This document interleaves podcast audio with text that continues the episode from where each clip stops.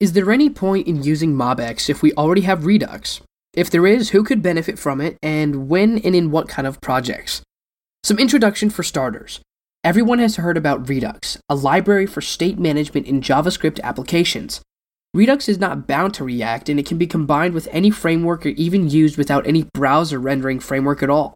For instance, on the server, although it has most widely been used in tandem with React. You may have heard nothing but the name about MobX, so I'll just briefly mention that it is also a state management library. MobX can be used in combination with any framework as well, but it has gained most recognition in the React ecosystem. That said, MobX and Redux are poles apart, but that makes comparing them even more interesting. Redux requires immutable data structures, while MobX, on the contrary, embraces mutability. Redux takes a functional approach, but MobX promotes the use of classes, which is closer to the traditional Java or C style of object oriented programming. Redux grants total control of data flow, which sometimes results in a lot of boilerplate code. In contrast, MobX is full of magic built into the library itself, which allows for less coding in the end, and so on.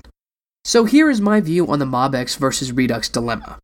If you're in the process of learning React and its ecosystem, if you are still on your way to be a top notch frontend developer, and you are looking for a project involving React, study Redux Practice it, as it can be found everywhere.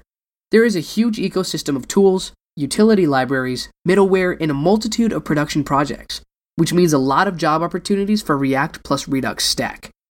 If you have already passed a junior Redux developer stage, if you are the decision maker when it comes to the technology stack, and you are part of a team ready to experiment, you should definitely give MobX a try. Note that I'm not emphasizing technicalities, but rather focusing on the business reality.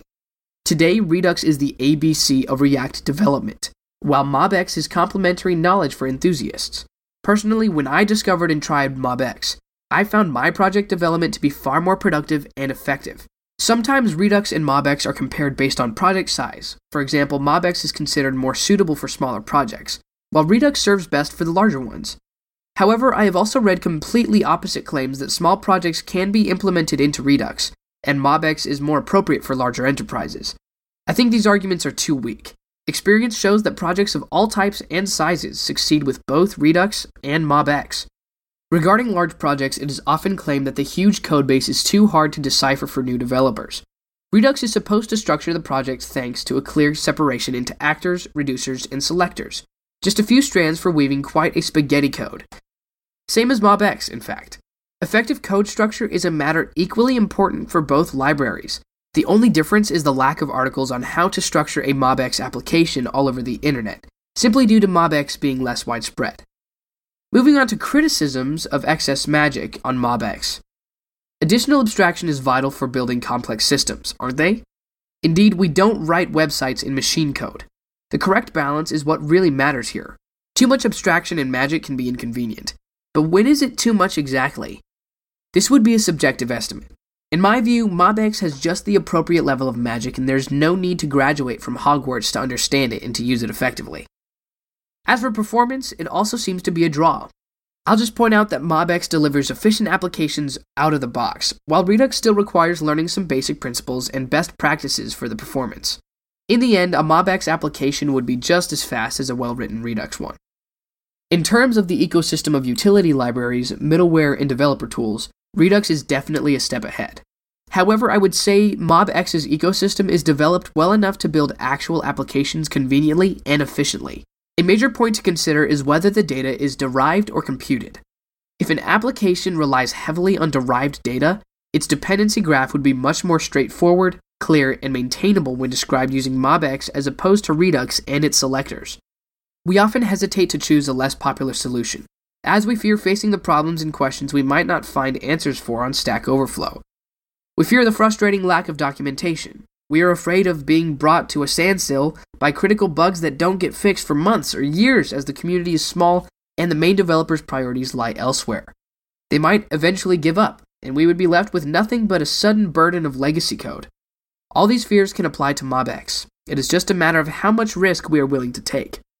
I have been working in the MobX ecosystems for over a year, and I think the risk is considerably lower now.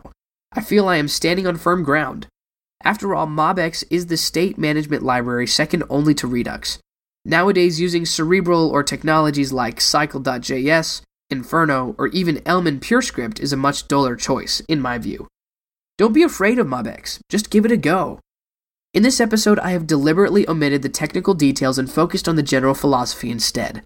Not to leave you thirsty for raw information, here are some links to useful resources.